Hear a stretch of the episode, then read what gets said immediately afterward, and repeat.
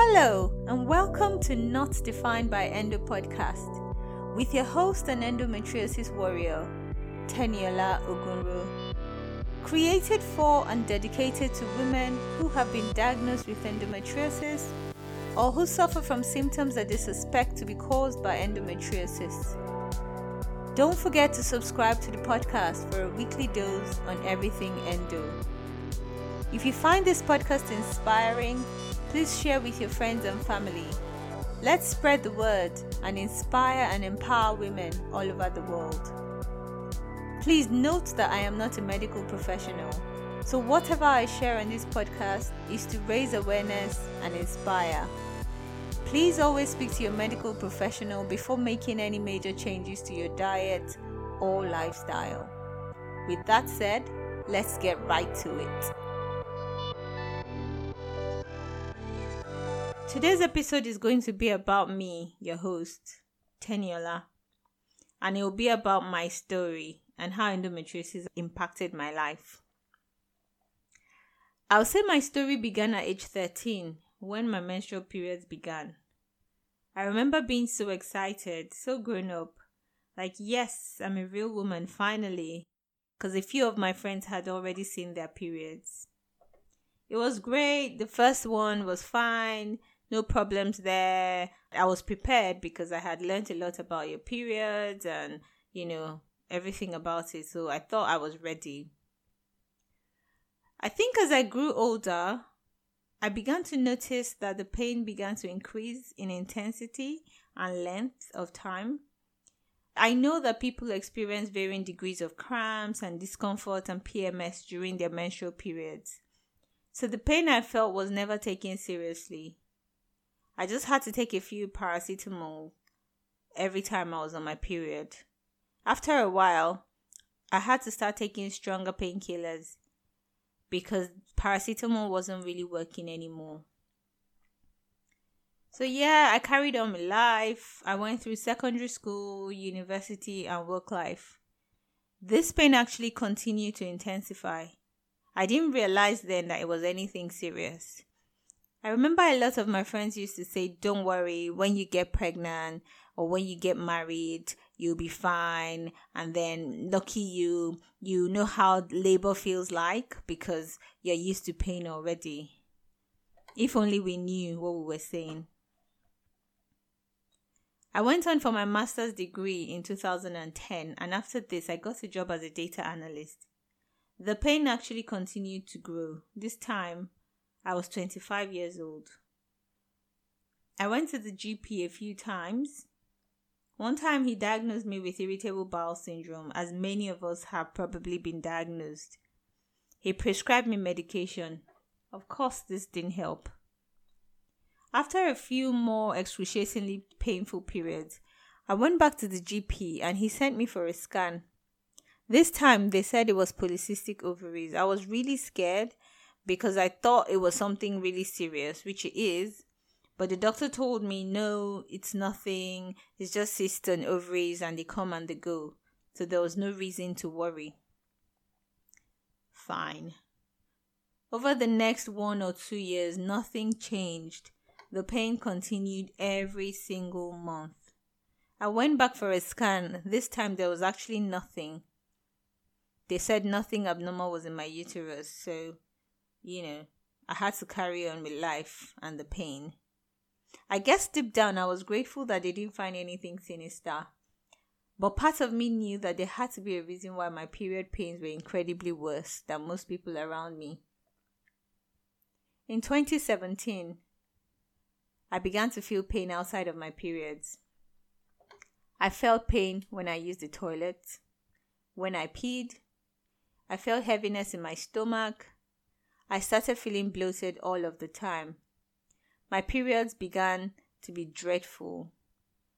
During my periods, I would be so sick, I would be throwing up, laying on the bathroom floor, unable to move.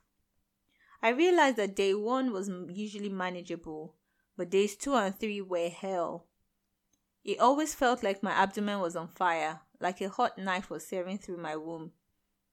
And then the pain began to spread to my upper abdomen, Two to three weeks out of a month were spent in pain and misery. I used to miss work. Well, I still do sometimes. I missed work one to two days every month. I was always ending up in the A&E almost every month as the pain became too unbearable. So at A&E, I would receive painkillers intravenously and blood tests continued to show inflammation, low hemoglobin counts and anemia. I guess this was because of the heavy blood loss and inability to eat throughout my period. In January 2018, I was fed up and I decided to go into A&E.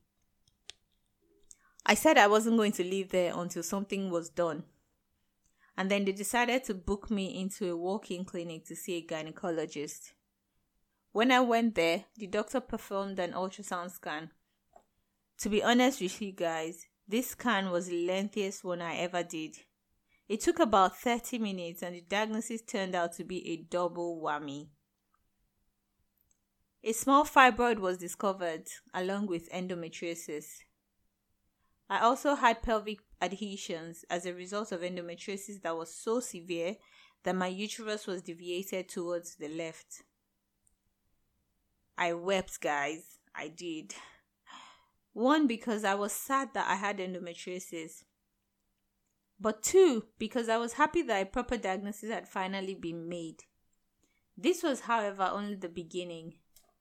Because as many of us know, endometriosis can only be confirmed 100% by laparoscopic surgery. This is a minimally invasive surgery where tiny incisions are made on your abdomen and a thin tool is inserted along with a light and a camera to see into the pelvis, the uterus, and the other surrounding organs to locate these endometrial implants or cysts. I'll pause my story here at this point to try and explain to our listeners what endometriosis is. In case you haven't been diagnosed and you're curious, endometriosis is a chronic condition where cells that behave like the cells within our womb appear on places in the body outside of the uterus. So, as a result, during our menstrual period, when the endometrial cells within the womb are shedding, these rogue cells shed blood too. But because they're not in the womb, they have no place to go. This means the blood just stays in the pelvis, irritating surrounding organs, leading to inflammation as the body tries to fight this abnormality and then it causes scars, pelvic adhesions, and even sometimes causing their organs to be glued together. The symptoms of endometriosis are many, and while they are similar, they can also present differently for different people. The main symptom is pain. Severe pain during menstruation, pain that renders one incapable of getting up from the bed or performing any tasks, pain during urination, pain during bowel movement, pain during sex, heavy menstrual bleeding, sometimes resulting in anemia, severe bloating, etc. Other symptoms include fatigue, and this is more than just being tired. It is a kind of exhaustion that sometimes feels impossible to shake off even after rest. Digestive issues might also begin to show up, and this would include sensitivities to food that you originally had no issues with.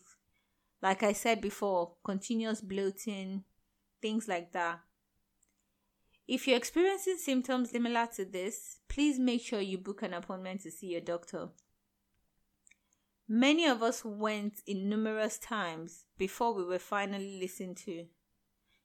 If there's one piece of advice I can give any girl or woman out there, it is this don't stop asking until you get answers.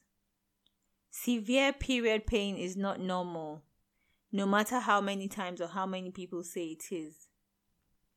And oh, yes, I forgot to say, one of the symptoms of endometriosis can also be infertility or subfertility.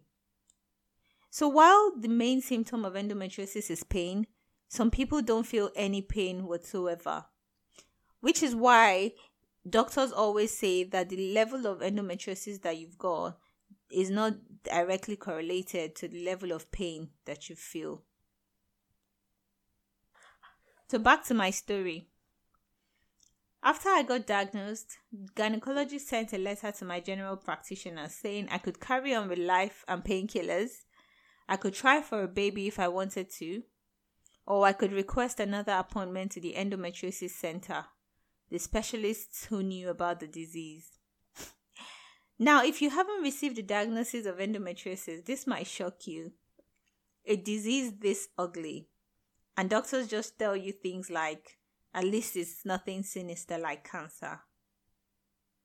But endometriosis is a disease that is going to change you. You realize that you now have this so called incurable disease that doctors tell you to be grateful it is just that. But the symptoms and its impact on your life cannot be ignored, no matter how hard you try. This disease is not just physical, it is emotional, it is mental, it is psychological. It permeates every aspect of your life and it changes you. I think for me, I felt I could handle this disease.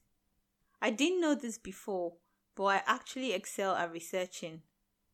So I went online and I began to read and read and read some more articles, websites, and scientific books on endometriosis. I wanted to know all I could to help myself. My GP decided to send me back to the gynecologist in my local hospital, and a laparoscopic surgery was booked for three months later. While waiting for surgery, I began to follow the advice I had been reading online and in the books. One of the books I found really useful was Endometriosis A Guide to Healing and Fertility Through Nutrition. This book was written by Diane Shepperson Mills and it really opened my eyes to the mechanism and ways in which endometriosis can occur. The thing is, the more you understand endometriosis and your body, the less scared you are. At least that was my experience. I also read the book by Wendy Laidlaw, Heal Endometriosis Naturally. Wendy does a good job of explaining how your body wants to heal, and you have to take a lot of actions laid out in her protocol to help combat this disease. Like I said earlier, endo permeates every aspect of your life. Because I have always been the kind of person to reach for ginger to cure my common cold rather than Lemsip or some other cold medicine, these books resonated deeply with me. I knew that while there might not yet be a medical cure to endometriosis, I had to do all I could to help my body fight it. I ended up going for laparoscopic surgery in May. My surgery was performed by a gynecologist and not an endometriosis expert. It took about two hours, and when it was over, the doctor told me that my endometriosis was so severe. I had severe adhesions, which I knew already from the scan, and that a 400 ml pool of blood was hanging around in my pelvis. Oh, he also said I had a frozen pelvis.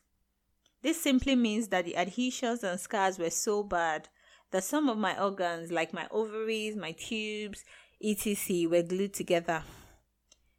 He didn't think he could handle this level of complexity. Therefore, he stitched me back up and referred me to an endometriosis clinic, the experts who know more about the disease. Whew, so here we are. Here I am. I'm still waiting for my excision surgery. My journey isn't over, but I have learned so much, including how to manage my endo symptoms. I have met so many amazing people along the way and have been able to share life, experiences, and knowledge with strangers who have fast become friends.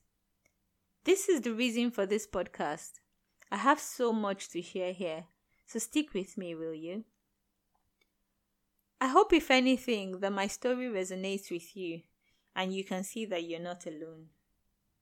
Endometriosis might have taken a lot from me, but it has given me a wonderful community of strong and passionate women who refuse to let the disease beat them. It has helped me realize that I have a voice, and I can use that voice to raise awareness and support others. It has helped me to love my body even more, and I make daily health decisions to help it fight endo. It has helped me to dig deep, search within myself, hold on to my faith, and find true joy regardless of my situation. I hope you've enjoyed this episode and that you will join us on the next episode of Not Defined by Endo podcast. I will be speaking to a pelvic health doctor who will teach us about our pelvic health and the connection to endo. See you next episode and remember, you are not defined by endo. Bye.